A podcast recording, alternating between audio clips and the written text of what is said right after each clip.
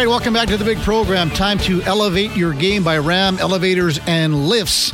Unlock the potential of your residence uh, with a home elevator or lift. You can learn more at trustram.com as we welcome in Jensen Lewis from Sirius XM Major League Baseball uh, Radio Network. Uh, morning, Jensen. Welcome to Sports 1440.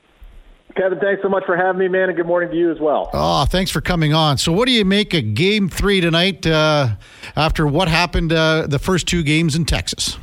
Yeah, it's a, a really high-scoring affair in those first two games, and uh, not not shocking whatsoever, considering uh, that Texas's offense at home has been really outstanding, and then uh, Arizona to get the equalizer uh, on uh, game two, uh, and and the way that they did it, extending late, uh, allowing Torey Lovullo not to have to use uh, some of his re- uh, leverage relievers in back-to-back nights. That'll be a huge advantage uh, for them going in. So an extra day of rest accumulated to, to be uh, reinforcements for Brandon Pfaadt, who has just been uh, what what a story mm-hmm. this young kid has been. Not only at the end of the regular season, but through a very dominant postseason. He'll be opposed by Max Scherzer, and a real circle, uh, you know, circle the wagons moment here uh, for Max Scherzer. He he goes up against uh, the team that drafted and developed him. He made his major league debut uh, in Arizona at Chase Field, and exciting to see the emotion. Uh, and I'm sure there'll be a lot of it from him when he takes the mound for that World Series start tonight. Jensen Lewis from Sirius XM Radio, our guest on Sports 1440. Jensen, you did touch on Brandon Pfaadt. What is going on? What's making this guy tick in such high pressure situations for su- such a young pitcher in the game right now? Yeah, Kevin, it feels like he's just fearless and trusts his stuff uh, beyond a shadow of a doubt. I love the way that he uses his fastball, uh, sort of a throwback guy where he's going to challenge you with good old number one and then being able to elevate with two strikes to set up his off speed. He's really had great late movement and, and will be very tough on the right handed hitters tonight. Uh, I think for him, just continue to do what's got you here and, and what's made you successful. He really doesn't have to change anything about his process uh, again, it, it's the beauty of, of how Torey Lovullo and, and that staff have set up his starts going in is that uh, they have really uh, held to that 18 outs plus or minus four mantra. We'll see how closely uh, he can get to that tonight because I would feel with Texas coming in undefeated on the road this season, and and really if you look back at the ALCS, their mo was early offense and crooked numbers. I mean, they really bludgeoned uh, the Houston Astros, particularly Game Six, Game Seven where they just ran away and hide. Uh, uh, basically, that was their mentality and, and their execution. So anxious to see with Marcus Semien, particularly tonight. He has really struggled this postseason. Can he find a way to kind of jumpstart himself and this Texas offense? And then on the flip side, when you've got Ketel Marte, now the major league leader with 18 consecutive mm. postseason games with a hit I be in your seat, ready to go, and, and be by your TV from pitch one because I think you could see both these lineups have a sense of urgency right out of the gate. You know, there's so many wonderful storylines in this World Series, uh, maybe more so than in years past. As uh, Jensen Lewis is our guest on Sports 1440, um, has, have you felt that uh, those storylines and kind of taking it to the next level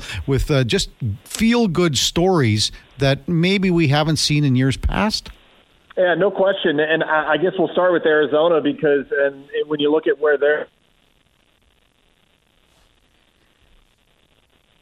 Oh, uh, we uh, just lost uh, Jensen Lewis. We'll try to get him back here as uh, he is uh, checking out game number three for uh, Sirius XM radio after extra inning win by Texas in game number one, where Adolis Garcia was absolutely phenomenal in the sense of another massive home run. Uh, the Arizona D backs came back with an offensive throttling in game number two. Uh, I think we've got uh, Jensen back. So, uh, Jensen, just uh, you were just touching on the, the amazing storyline starting with Arizona, I guess, in, in this World yeah, Series. Apologies, apologies no for that, Kev. No worries. Um, yeah, I think for the, for them, most importantly, it was how they came back from their adversity there uh, in in June and in July and and also into August. I mean, this was a team that was in third place, really had uh, some inconsistency offensively, where Corbin Carroll, Ketel Marte, Christian Walker had basically carried them for the majority of the season. But the emergence of, of Lourdes Gurriel Jr., Gabriel uh, Gabriel Moreno, uh, who I'm sure uh, most of your listeners remember from being uh, one of the, the highly touted prospects for the Toronto Blue Jays. I'm telling you, if if Mark Shapiro and Ross Atkins could have a do over, oh, I think boy. they may have a, a second thoughts about making that trade. For Dalton Varsho because uh, Gabby Moreno has become one of the young budding superstars in our game, not only behind the plate but at uh, at the plate as well offensively. So uh, Arizona, it, it just it feels like one of those Cinderella stories, but I think they all believe they they were there. So you've got back to back World Series where the number six seed, the last team in the National League side of the bracket, ends up being the last team playing in the National League side. And then same can kind of be said mm-hmm. for Texas, uh, one of the best teams in all of the American League in the first half of the season. Then get hit with massive injuries to their position players. Of course, Jacob deGrom getting hurt early did not help but they had to really try and, and string it together. They were four and sixteen through twenty games at one point uh, at the uh, the mid part of August, and then somehow, some way, put it together to finish and, and go into the final weekend with still a chance to win the division. It's just remarkable how hot they've gotten in all facets of the game to really go on this run. But I mean, Bruce Bochy is the answer. If you need to know how big a difference a manager can be in your team's success, I mean, look no further than that club. He comes off the couch after three years away from the game and literally is able to turn the knobs and, and hit the switches in the right manner to be, able to be able to get this team back to the Fall Classic. Jensen Lewis is with us on Sports 1440, Sirius XM, uh, Major League Baseball Network Radio. Uh, Gabby Moreno, yeah, you mentioned it. Uh, you said it. and You you hit the nail on the head, Jensen, about what uh, Blue Jays fans think of the trade. But man, this guy, he just looks so composed in every uh, every part of his game right now. What, what, what's remarkable, I think, Kevin, about him is that to do it at such a young age, and, and it feels like he's wise beyond his years. But at, times, it feels like he just lets his athletic ability take over. And you know, even last year, there was a lot of conversation at the trade deadline about the availability uh, of Gabby Moreno because mm-hmm. if people remember, I mean, Alejandro Kirk was hitting cleanup for the Blue Jays and just having a sensational season. So they decided to make him the guy and, and their focal point and, and felt like you know, Gabby would be expendable. And, you know, to give Toronto a bit of credit here, I mean, how would you have known that it could have come to fruition this quickly, but still knowing that it's such a premium position to not only have the defense, but the offensive component and potential. Hard one to, to be able to part with. And I get it. You looked at Dalton Varsho and felt like he could do a, a myriad of different things there. But to me, it was a steal on paper to know you could get two everyday mm-hmm. players and Gurriel and also Moreno, and, and I think Arizona is very, very oh. happy with their haul right now. Yeah, and you know, you know, uh, Jensen, just the, even the way he handles the pitching staff at such a young age, he just looks like you know the, the mound visits at the right time, uh, just calming influence. I mean, he's really coming into his own again, as you mentioned, at such uh, a young, young age. Uh, one other young player in the series uh, on the Texas side of things, Evan Carter, has come on and really, uh, again, mature maturity beyond his years as a young, young player. Uh, what what have you seen from Evan Carter uh, in his short time just in the playoffs here? Yeah, the, the valedictorian in high school. I mean, uh, he's the guy everyone's going to media wise to talk to because yeah. he's just so he's so uh, he's so understanding of his surroundings and you know his heartbeat too. I think is is really the thing that stands out most to me. He's very simple at the plate.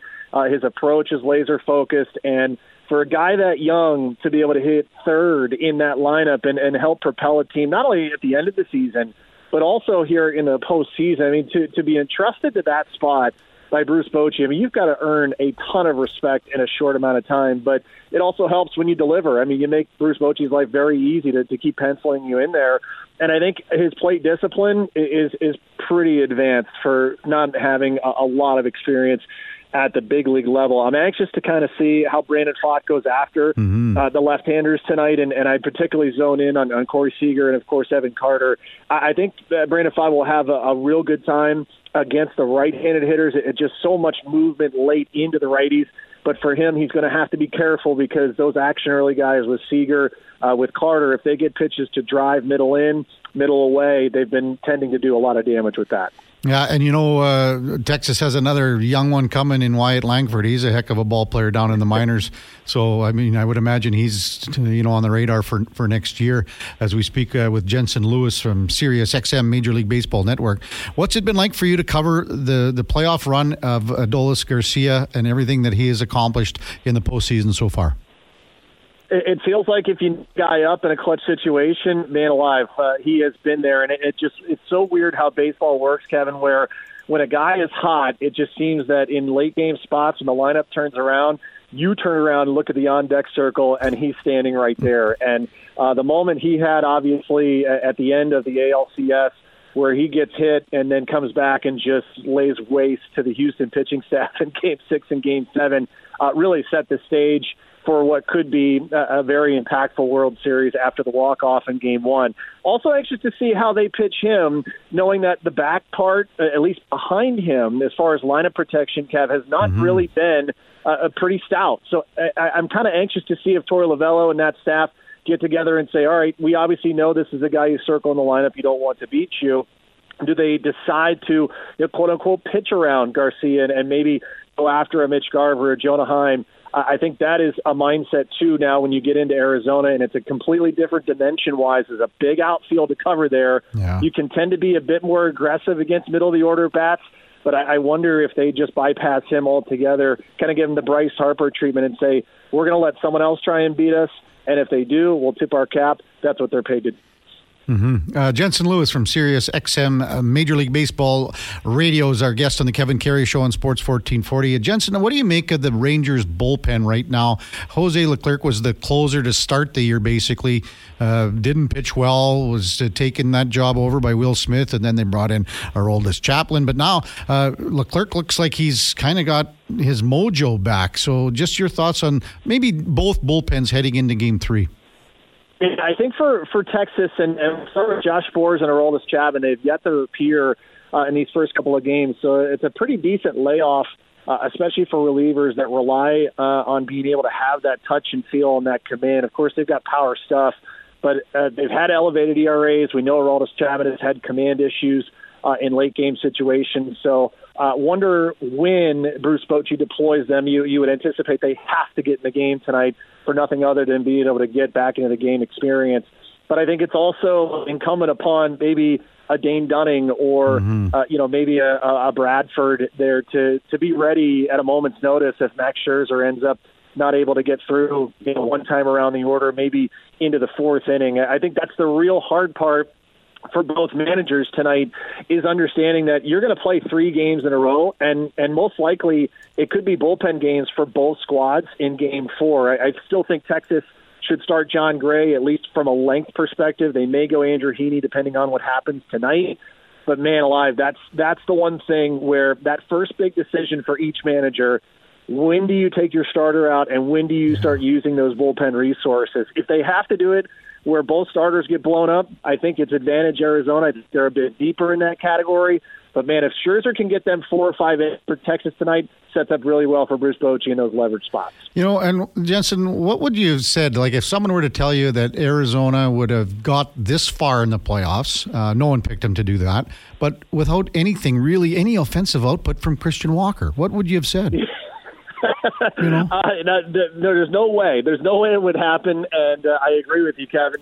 When you think about how Arizona is built, it was more on that speed pressure, being able to to create some chaos on the base paths. They have found the power stroke. They've actually hit a ton of homers throughout the entirety of the postseason.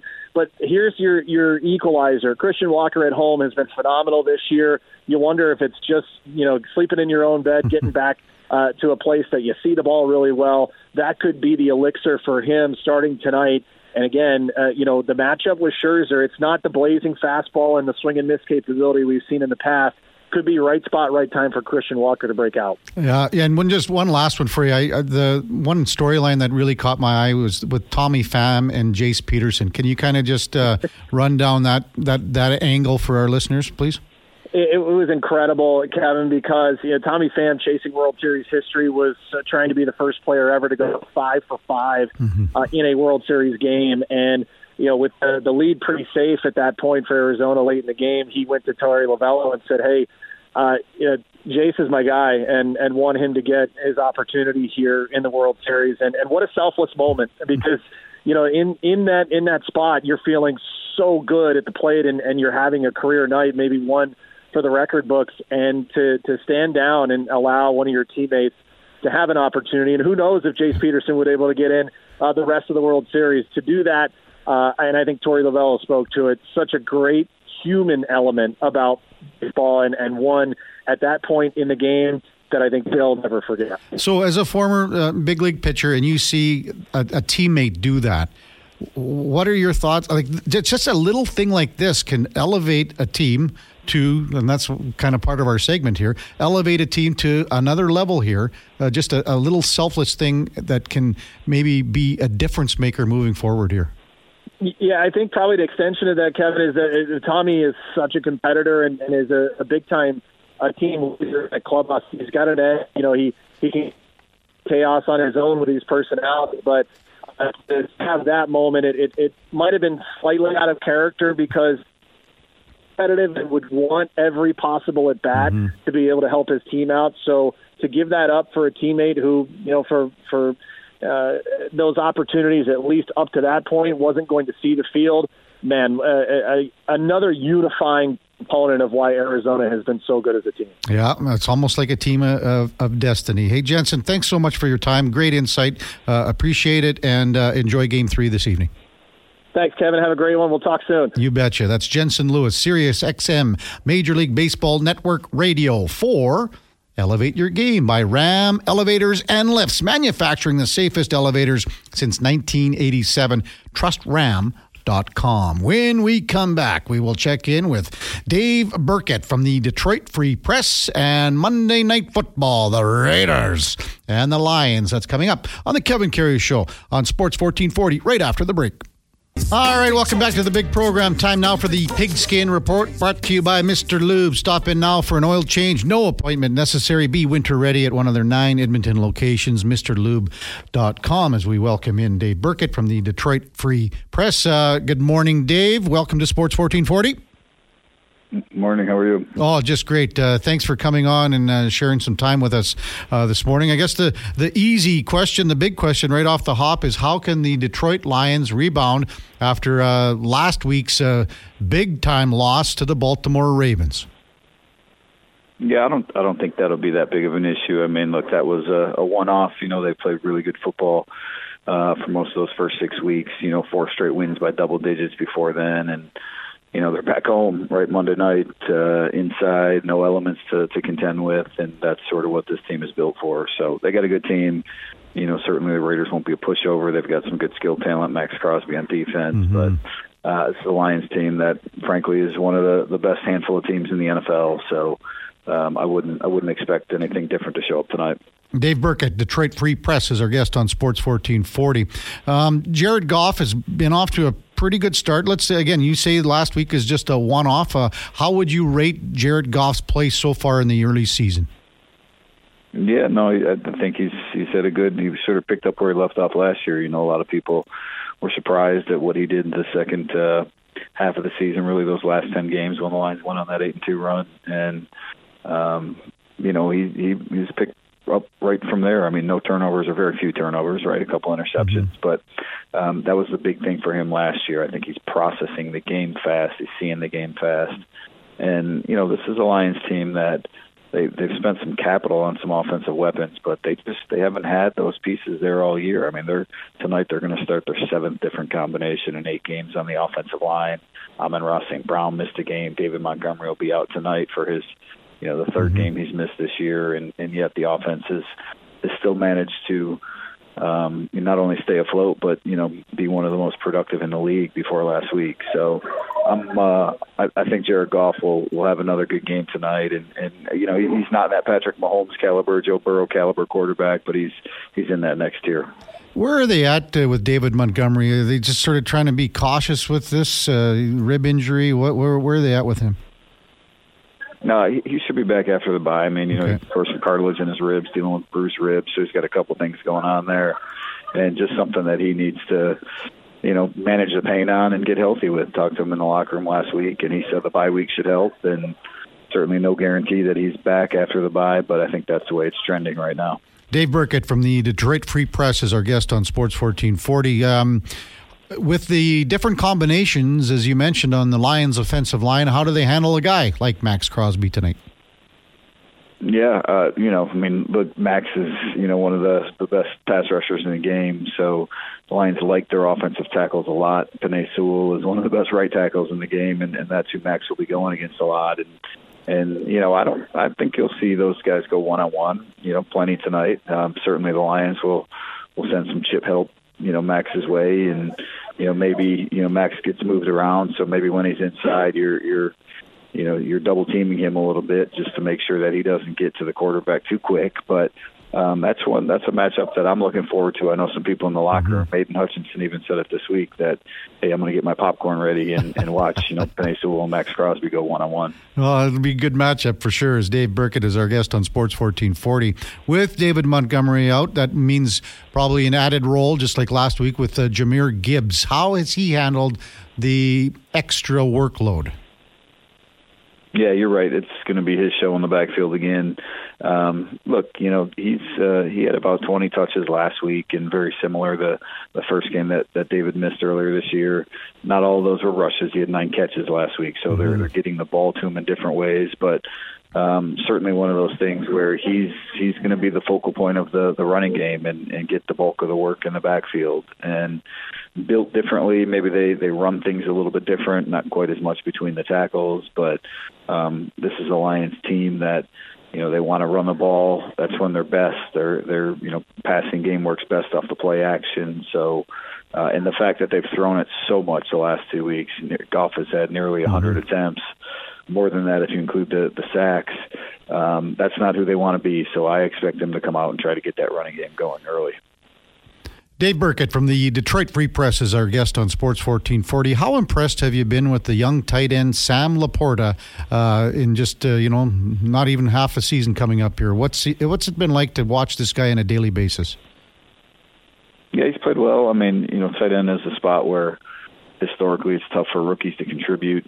Uh, I think there's two rookies uh, or two tight ends that have topped a thousand yards receiving as a rookie. So not something that that you see often. The production that Sam has had, and you know, you throw in the Lions have, have you know haven't shied away from running the ball behind him or using him as a key key blocker too. So. Mm-hmm. Um, you know, he's playing every down for them, and he's been a good player. You know, certainly it's had you know a couple drops, and he's got to clean that up. And um, you know, there's there's going to be some missteps as a rookie, but when you look at this this passing game, you know, it's Amon-Ra St. Brown and Josh Reynolds has had a pretty good year while dealing with some some injuries, and you know, uh, LaPorta and Gibbs are really their their their other options there. So there's a couple rookies that are playing key roles for the Lions on offense. Is there any way that Jameson Williams can be a part of this offense? You know, um, I mean, he adds an element to the offense that they don't have otherwise, just the speed. And you see it even when he struggled on the field, his ability to to beat defenders deep, and you know the, the threat that provides. Uh, look, you know he hasn't had a great first season and a half, mm-hmm. and uh, I'm certainly doubtful that that's going to you know change overnight. Uh, but he is going to be on the field, and he will be playing in, in, an important role on offense just because of the speed. So you know, he's going to have a game here where he has four catches and 100 yards, and people are like, wow, that's the guy the Lions drafted. Mm-hmm. Uh, you know, spent a first round pick on, traded up to get in 2022. But I think more often than not, we're still going to see games like we've seen his first couple weeks back here from suspension. Uh, Dave Birkett from the Detroit Free Press is our guest on the Kevin Karius Show on Sports 1440. What's the overall feeling in Detroit, uh, Dave, just with this Lions team? Because I mean, don't have to tell you how you know how tough it's been for years and years to see where this team can try to get it to the next level and be part of that top tier in the NFL. So, is the general right. feeling that you know the team is ready to take that step? Yeah, I think most people, you know, get a sense that they're there, and especially when you you, you see, you know, San Francisco losing three straight games, and the Eagles have the best record, you know, in the the NFC and the NFL right now. But you know, the Lions are. I mean, they're if they win tonight, they're the number two seed in the NFC playoffs, mm-hmm. and you mm-hmm. get that. You know, that's two home games in theory, and so. You know, people definitely believe in this Lions team. They think this team can do some really good things, not just you know right here in the regular season, but in the playoffs too. Um, you know, I think it's important that they that they do have home field advantage in some of those playoff games because they're a different team at home than they are on the road. Uh, but they've amassed some some good young talent, and they've got a good coaching staff and a good front office, and it's something that feels like it has some staying power. Mm-hmm. Uh, Dave Birkett from the Detroit Free Press is our guest on Sports 1440 with um, Kirk Cousins probably um, on the shelf for a while here. I mean, the Vikings have won three in a row. Uh, the rest of the NFC North is abysmal to say the least with the Packers and the Bears. But the Lions have a chance to really, you know, you know, put some separation between themselves uh, here in Minnesota. Is that kind of the feeling moving forward as well?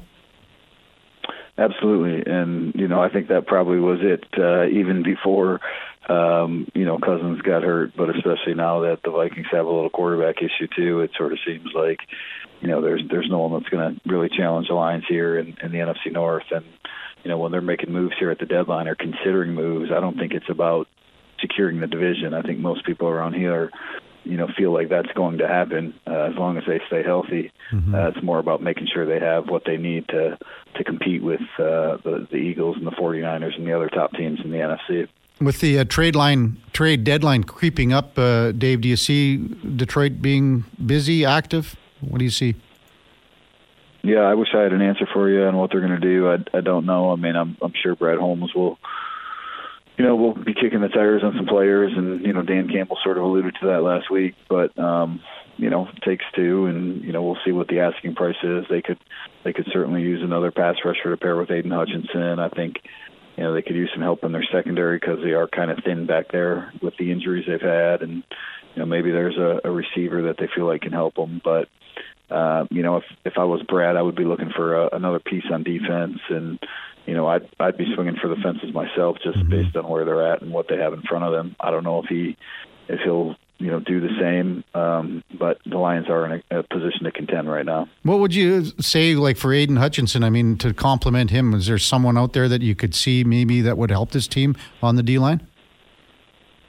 Yeah, you know, I don't know, um, you know, who's available and yeah. who's not. Uh, you know, certainly like names that have been bandied about are, you know, a couple of the pass rushers and and uh, Washington, Chase Young, and mm-hmm. um, you Sweat, know, maybe if you get a guy like that, Montez Sweat, you know, somebody like that. I mean, that would certainly be another pass rusher that um, I think would would give another presence on the edge when those teams are shifting that double team help towards Hutchinson. So, you know, Brian Burns is probably a you know somebody that's not you know something that's not going to happen. I know they they want a lot, and I don't know if the Vikings would be willing to deal Danielle Hunter. But again, if I'm Brad Holmes, I would be taking a swing for one of those type mm-hmm. of guys rather than just you know another guy that's going to play 25 snaps off the bench as a uh, as your third rotational pass rusher. Uh, as for tonight, uh, as we guess with Dave Birkett from the uh, Detroit Free Press, uh, as for tonight's game, uh, Dave, how do you think the Lions secondary will handle a guy like uh, Davante Adams? Yeah, I don't see them doing anything different than they've done most of the year, and that's um, you know playing sides. Jerry Jacobs and Cam Sutton are top cornerbacks, and mm-hmm. you know Dan Campbell said the other day they both had really good weeks of practice. They look like they're fired up for this matchup. Um, you know they know what Davante brings. I mean he was in this division for a long, long time, so everyone here is familiar of, of exactly what he can do. Um, Lions want to stop that run first. You know, even though Josh Jacobs yeah. isn't having his his best year, I think they uh, they firmly believe it starts up front there. So, um, you know, and hey, if they can get some some pressure on Garoppolo, you know that probably limits what uh, what Adams can do down the field as well. And what's it like with Dan Campbell? I mean, you've you've been there for you know a good dozen years, Dave, covering this team uh, with the Detroit Free Press. So um, just the you know when he came in, you know he had all you know the kneecap things and talking about stuff like that and how they're gonna you know just keep coming at you, coming at you on a daily basis. Just his his demeanor and uh, what's it like is for the media being part of the media to kind of cover uh, Dan Campbell on a day to day basis. Yeah, there's. Uh, I mean, it's it's a better uh, situation than we've had in years, that's for sure. Mm-hmm. But um, no, he's. Uh, you know, look, the best thing about Dan is. Um, you know, he, he shoots it straight, and you know that doesn't mean that he'll tell you every single thing you want to know. But you ask him about an injury, and he's going to be honest if he can. And and you know his he comes in and he wears his emotions on his sleeve, so you know if he's fired up, how he's feeling about a game, if he's happy about practice. I mean, you can kind of tell um, you know, by by the way that he carries himself. And then when you ask him about it, it, it always seems to match up with what you're thinking. Because again, mm-hmm. you know, he's he's a straight shooter, and I know people around the building respect him. People in the league respect him, and um, so you know, from that that standpoint, it's been good to cover. And uh, I know in the area, you know, there's a whole lot of people that like him and are rooting for him to have some success. I think so, and I mean, uh, you know, growing up here, you know, we were getting Detroit cable. That's what we got up here for you know years and yeah. years, and we, so we saw everything from the Barry Sanders era to you know everything, you know, Wayne Fontes, and you know, it just was that was kind of what we were exposed to here. So uh, a lot of Detroit Lion fans uh, up in this part. So uh, uh wish you all the best. Thanks for coming on, uh, Dave. Uh, enjoy the game tonight, and we'll chat soon. All right, sounds good. We'll talk to you again. All right, that's Dave Birkett from the Detroit Free Press and um, the Pigskin Report, brought to you by Mr. Lube. be winter ready at mrlube.com. Check out one of their nine Edmonton locations. Uh, Duke, what do you see in this game tonight? Are you? Uh, I, am gonna. well. It's going to be tough. I'm, baseball is probably going to be priority number one to watch the World Series Game Three, but a guy will keep an eye on this one as well. What do you What do you like in this one?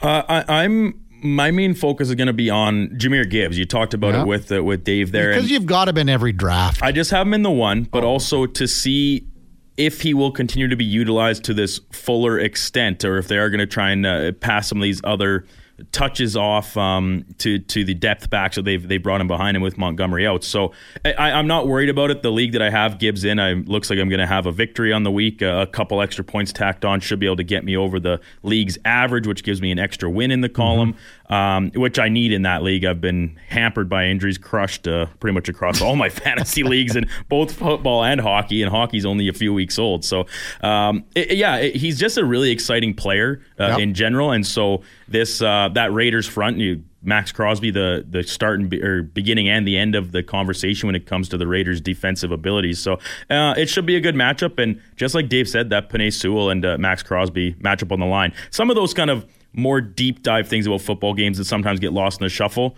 I think I'll have my eye on a few things like that. So Jahmyr Gibbs, your boy, last week uh, career highs with nine receptions, 126 scrimmage yards. 68 on the ground, 58 receiving. Well, that's pretty good numbers. Uh, I will be 0 and 9. How's that sound? Um, 0 and 9 after a decent week. Guess who I threw in a quarterback yesterday? Sam Howell. Yes. How what? Connor and I talked about on Friday. I said I said I liked the Sam Howell matchup this weekend because for the only reason being that the Eagles are a wagon but the Commanders always play them very close. Mm-hmm. And for that to happen, Sam Howell would have to have a great game, and he probably had his best game as a pro uh, so far. And he, the Commanders are right in that game till the very end, I think. Of course, the better team did end up winning. That's kind of how it's gone most of the time uh, for that uh, NFC East matchup. But um, props to the Commanders for playing a great game. And now with the trade deadline looming, I uh, another thing that Dave mentioned, looking like probably one of, if not maybe both, of Montez Sweat and Chase Young might have new homes uh, by yes, later this week. We were so. just saying Sweat there too. Yeah. I love these donkeys on CBS here. Uh, this is Dave Richards, I believe. Sit Sam Howell. Um, after starting the week, blah, blah, blah, I've decided to sit. Uh, I know the commanders have played the Eagles close in recent years. I can't trust Howell on a week when no one is on a bye. Uh, I will start Jordan Love, Derek Carr, and Jimmy Garoppolo over Howell. Yeah. How are you enjoying things so far, Dave? Methinks not. Uh, I was rewarded with the Sam Howell start in my Superflex league. Uh, that mm-hmm. same one with Jahmyr Gibbs, where a couple other underperformers. Um, my boy Tank Dell being one of them. Yeah. CJ Stroud not a tremendous game, and the the loss to to Bryce Young getting his first win with the Panthers. So a few things uh, contributing that Howell's big game was was huge for me. I needed it. Hmm. Uh, Chuba Hubbard in that Carolina win had 28 rushing yards, 26 receiving yards, just two receptions. That would have been that was a dud game, wasn't it? 15. Oh yeah, oh yeah. man, snooze snooze fest and, of a game. And this is your team. This is your team. What, uh, this was a game they had to win. If, this this is a win. game that if the Texans want to, con- and they are still progressing and it's building, and they're a young team, and a lot of uh, they're also battling some injuries. Robert Woods was out of the lineup. Um, who hasn't had a huge role in the offense, but a dependable veteran all the same. So I think if the Texans had wanted to really make a case for themselves as a legitimate wild card team contender, because mm-hmm. it looks like the Jags are going to run away with the division, as most people I think expected, um, that they really needed to win this game against the worst team in the NFL. They don't. They can't get it done. So I think it brings uh, expectations a little bit back more down to reality with the the Houston squad.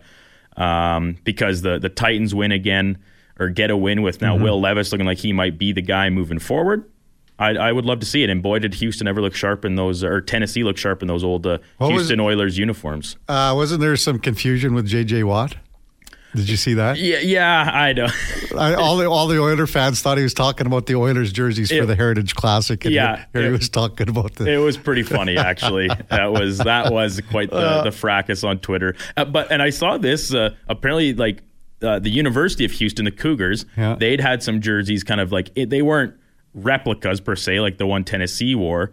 Uh, but they were inspired by the Houston Oilers uniforms with the color scheme and everything. Apparently, the NFL sent them a cease and desist, saying you're not allowed to wear these because they are property of the NFL. maybe some infringement rights. I would think that's the likely cause, but I mean, come on, Yeah. share the wealth a little bit here. The NFL, you don't have a, you don't have enough going for you. You can't let the University of Houston wear some inspired jerseys by this uh, team that is not even around anymore. Those are the rules, Duke. Yeah, you know the rules. Okay.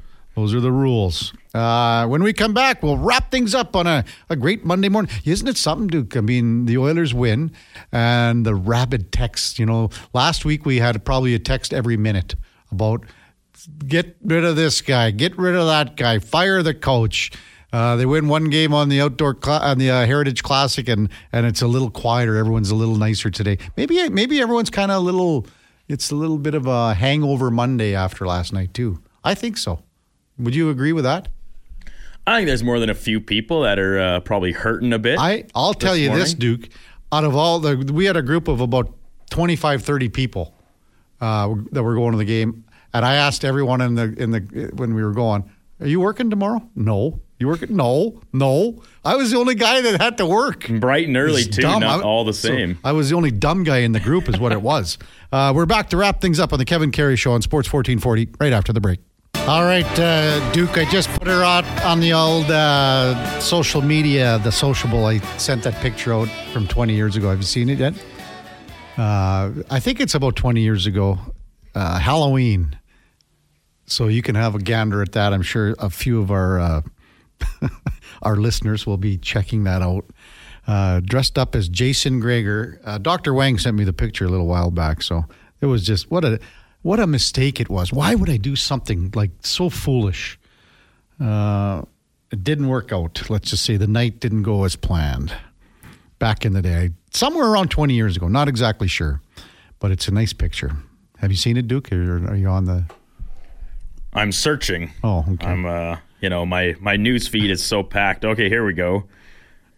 Oh yeah, what a spot on impression.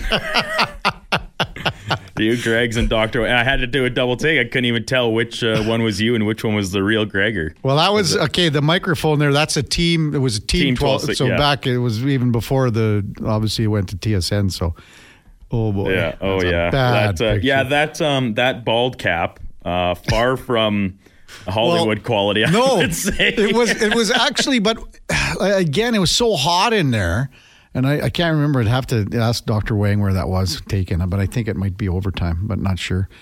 Holy smokes. Terrible. Uh, uh, still got time to send one in if you like. 1 401 1440. Uh, it's a big weekend on campus for the uh, Alberta Golden Bears. Uh, it's going to be basically Saskatchewan, Saskatchewan, Saskatchewan. Uh, the Hardy Cup semifinal is slated for 5 o'clock on Saturday, Mountain Time. Foote Field, Saskatchewan Huskies taking on the Alberta Golden Bears. It's the sixth time uh, that the two teams have played in the Hardy Cup. Uh, first time at Foote Field since 2004. Are you going to be going to this game, Duke? I am uh, hoping to. The- here's what. Here's the thing, Kev. This. Okay. later start will act- helps you? will actually benefit me because I am uh, Friday night headed back down to Central AB for the CFR. Going to the Oh, Friday. go- are you going to really? the going to the rodeo Friday with a couple of the Oh. couple of the crew, and we'll uh, I'm sure and head to the cabaret after the fact. Oh. So I might be limping a bit Saturday morning, but once I make my way back to the city, uh, that five o'clock game mm-hmm. time. Uh, so that could help it, you. Should make it feasible. The uh, one o'clock one, ugh, that that might be a little dicey. I'm just hoping. I was. I said one o'clock earlier, and I now that you know, uh, I can't remember the texter's name that sent it in that the Oilers, the Oilers play. play. Oilers yeah. play at one o'clock against Nashville on Saturday afternoon. So that's all cool. That, that's good. That maybe you know if you want to hit both games now, you can do that. Uh, I just thought, you know, for you know being out in the sun, if it's going to be a nice day, one o'clock would be a better uh, start time. So the Bears beat Saskatchewan twice already this year. That's a good thing. Mm-hmm. It's tough to beat a team three times in a row in a season. It was 26-22 and 23-20, uh, both uh, very, very close games. That 23-20 game, that was uh, uh, Giustini field goal in the dying seconds uh, to win it.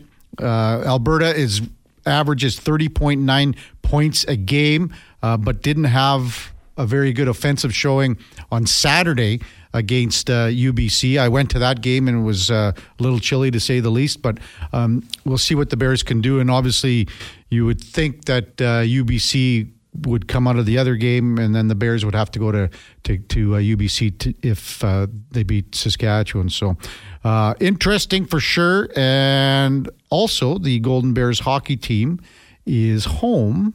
I believe. I thought they were home this weekend. Can't see it now. They are, Kev. You betcha. Oh, there they are. Yeah. games versus so, uh, the UFS yeah, as well. I uh, just uh, went through it, to, uh, went over it. So Alberta against the Huskies uh, uh, and Saskatchewan, 8 and 0.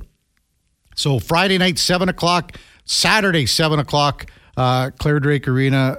Bears have won four straight coming off a bye week and the Bears played the Huskies preseason in Cold Lake. So, I mean, if you're a Saskatchewan fan, uh, this has been a great rivalry between the Bears and Huskies for a long, long time. So, uh, looking forward to a couple of good games at uh, on campus uh, for sure.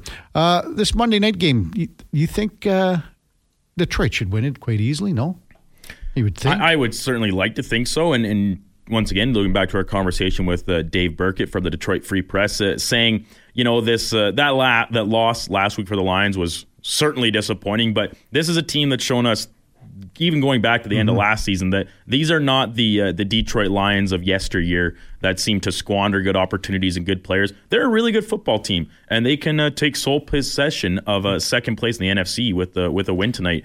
Um, and get themselves. I mean, you know, you got to start thinking about the those playoff matchups and stuff uh, early if you're a team that wants to seriously contend. So uh, keeping yourself only one game behind that top seed and that bye, that's really important. Denver beating Kansas City first time in 16 games. Big. That was, you know, that was an eventful uh, moment for a, a, Denver team that uh, needs to take a step forward because it's been backward, backward, backward. Uh, we saw uh, the quarterbacks going down was a big storyline. And the other one yesterday for me, San Fran. Like what? This was a team everyone was going, holy, this is a great, great team. They're middle of the pack now.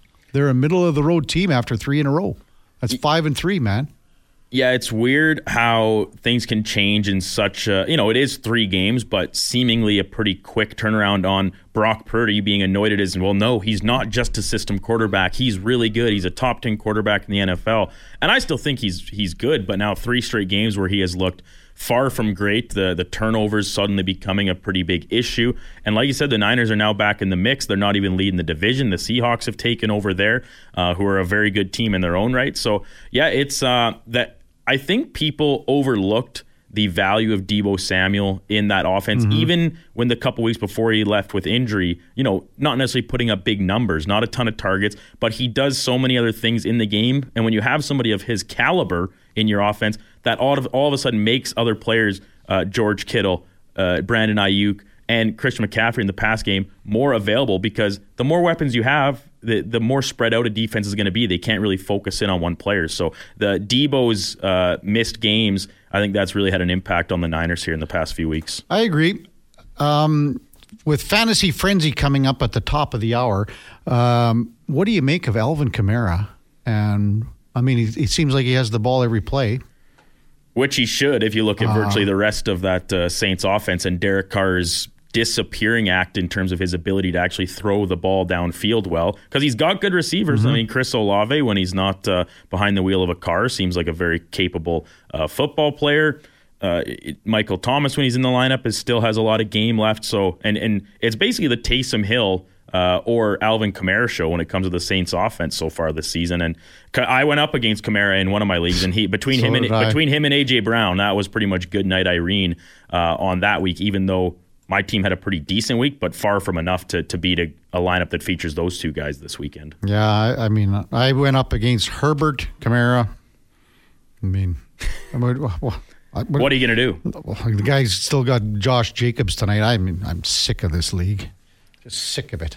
Oh and nine. I sat Jacobs this week um, over the uh, for the likes of Gus Edwards, which was a decision that looks like it paid off. Uh, we haven't seen obviously Jacobs play yet, but the bigger mistake was uh, once again slotting Dameon Pierce in. I thought Oh. he, I thought this would be a great game for him to finally Carolina, get going. the second worst rushing team giving up yards. Yeah, that's why I put Pierce in. I'm like, okay, I'm going to give him another chance, and he did nothing. I was in the same boat. I, I left Kareem Hunt on the bench, and uh, that uh, once again didn't cost me a win in that league per se. But you know, you like to rack up the point totals, get the confidence going a little bit. Pierce isn't seeing the active roster again for me. Yeah, it it, it, would- it would take uh, an injury situation because in that league that I own him, I'm quite deep at the running back position. So I think I'll be hard pressed to be starting him again after. Uh, Nico Collins was a pig too yeah. this weekend. Yeah, well, the Texans. I mean, they they were a team that was so exciting uh, for the start of this season, and now uh, just a bit of a dud of a game. Pierce, it's a trending one, but for guys like Stroud, Dell, Collins, I think it might Mm-hmm. be more of a, a one off situation. I think they'll be back into my starting lineups again.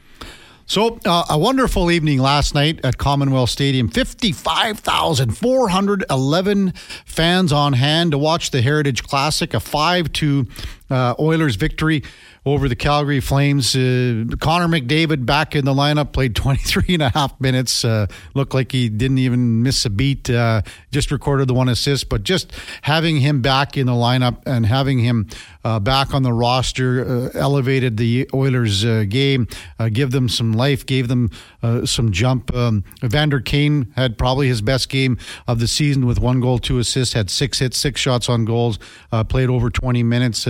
Zach Hyman had another strong game with a goal and an assist. He was plus four. The Oilers had uh, two goals in the third period. That doubles their uh, offensive output uh, after uh, the first seven games of the season, where they just had one goal in the third period. The four even strength goals, massive uh, last night against Calgary, and good to see offense coming uh, from the back end with three goals uh, from the defensemen, including uh, Brett Kulak, the local product, and uh, Vinny Desharnais, his first NHL goal. Uh, so congrats to Vinny Desharnais. Oilers with the day off today. I would imagine even. I don't know if they would have had their Halloween. They have, Halloween party is big for the this team. All the teams in the NHL, they love going dressing up. I, maybe it's tonight or whatever. Maybe they they. I don't know if they would have time to do it all last night, but maybe it's it's tonight. But you'll probably see some uh, pictures uh, floating around on social media uh, tonight. Game number three of the World Series. We'll be keeping an eye on that one for tomorrow as uh, Scherzer versus Pfaadt. Uh, one one Arizona and Texas. The NFL Monday nighter is the Detroit Lions home to the Raiders. So, uh, thanks to all our guests today that came on the show. Allan Mitchell. Um, from the uh, Lowdown with Low Tide, Mark Spector, Ryan Pike from Flames Nation. Hey, Perry Pearn, good luck to Perry heading over to Japan and uh, his second year coaching over there. Uh, Brendan Jansen from the uh, NAIT uh, Ooks women's hockey team. We had Jensen Lewis from Sirius XM Major League Baseball Network and Dave Birkett from the Detroit Free Press. Looks like we'll have Lorianne Munzer back in the chair next Monday. We'll have to talk to Lorianne uh, this week to see exactly uh, how her trip went, but uh, really appreciate uh, the fact that she's uh, enjoying her time over in Europe, and we'll have Lorianne Munzer back in the chair in the co host seat next uh, Monday. Coming up at 11 o'clock is the former Ross Shep T-Bird. Connor Halley and the Duke of Delburne with Fantasy Frenzy. Low down with low tide from uh, 12 to 2. Jason Gregor takes us home from 2 to 6 here on Sports 1440. Thanks so much for uh, uh, letting us uh, into your uh, radio dial uh, in Edmonton and area. Thanks for all our listeners and thanks to our guests. Today we'll be back here at 7 o'clock with our co host, Grant who had a wild time, I would imagine, here for the last few days uh, in Edmonton with the Heritage Classic. Thanks again for listening. Uh, before we go at the top of the hour in Fantasy Frenzy, here is the Duke with a Sports 1440 update.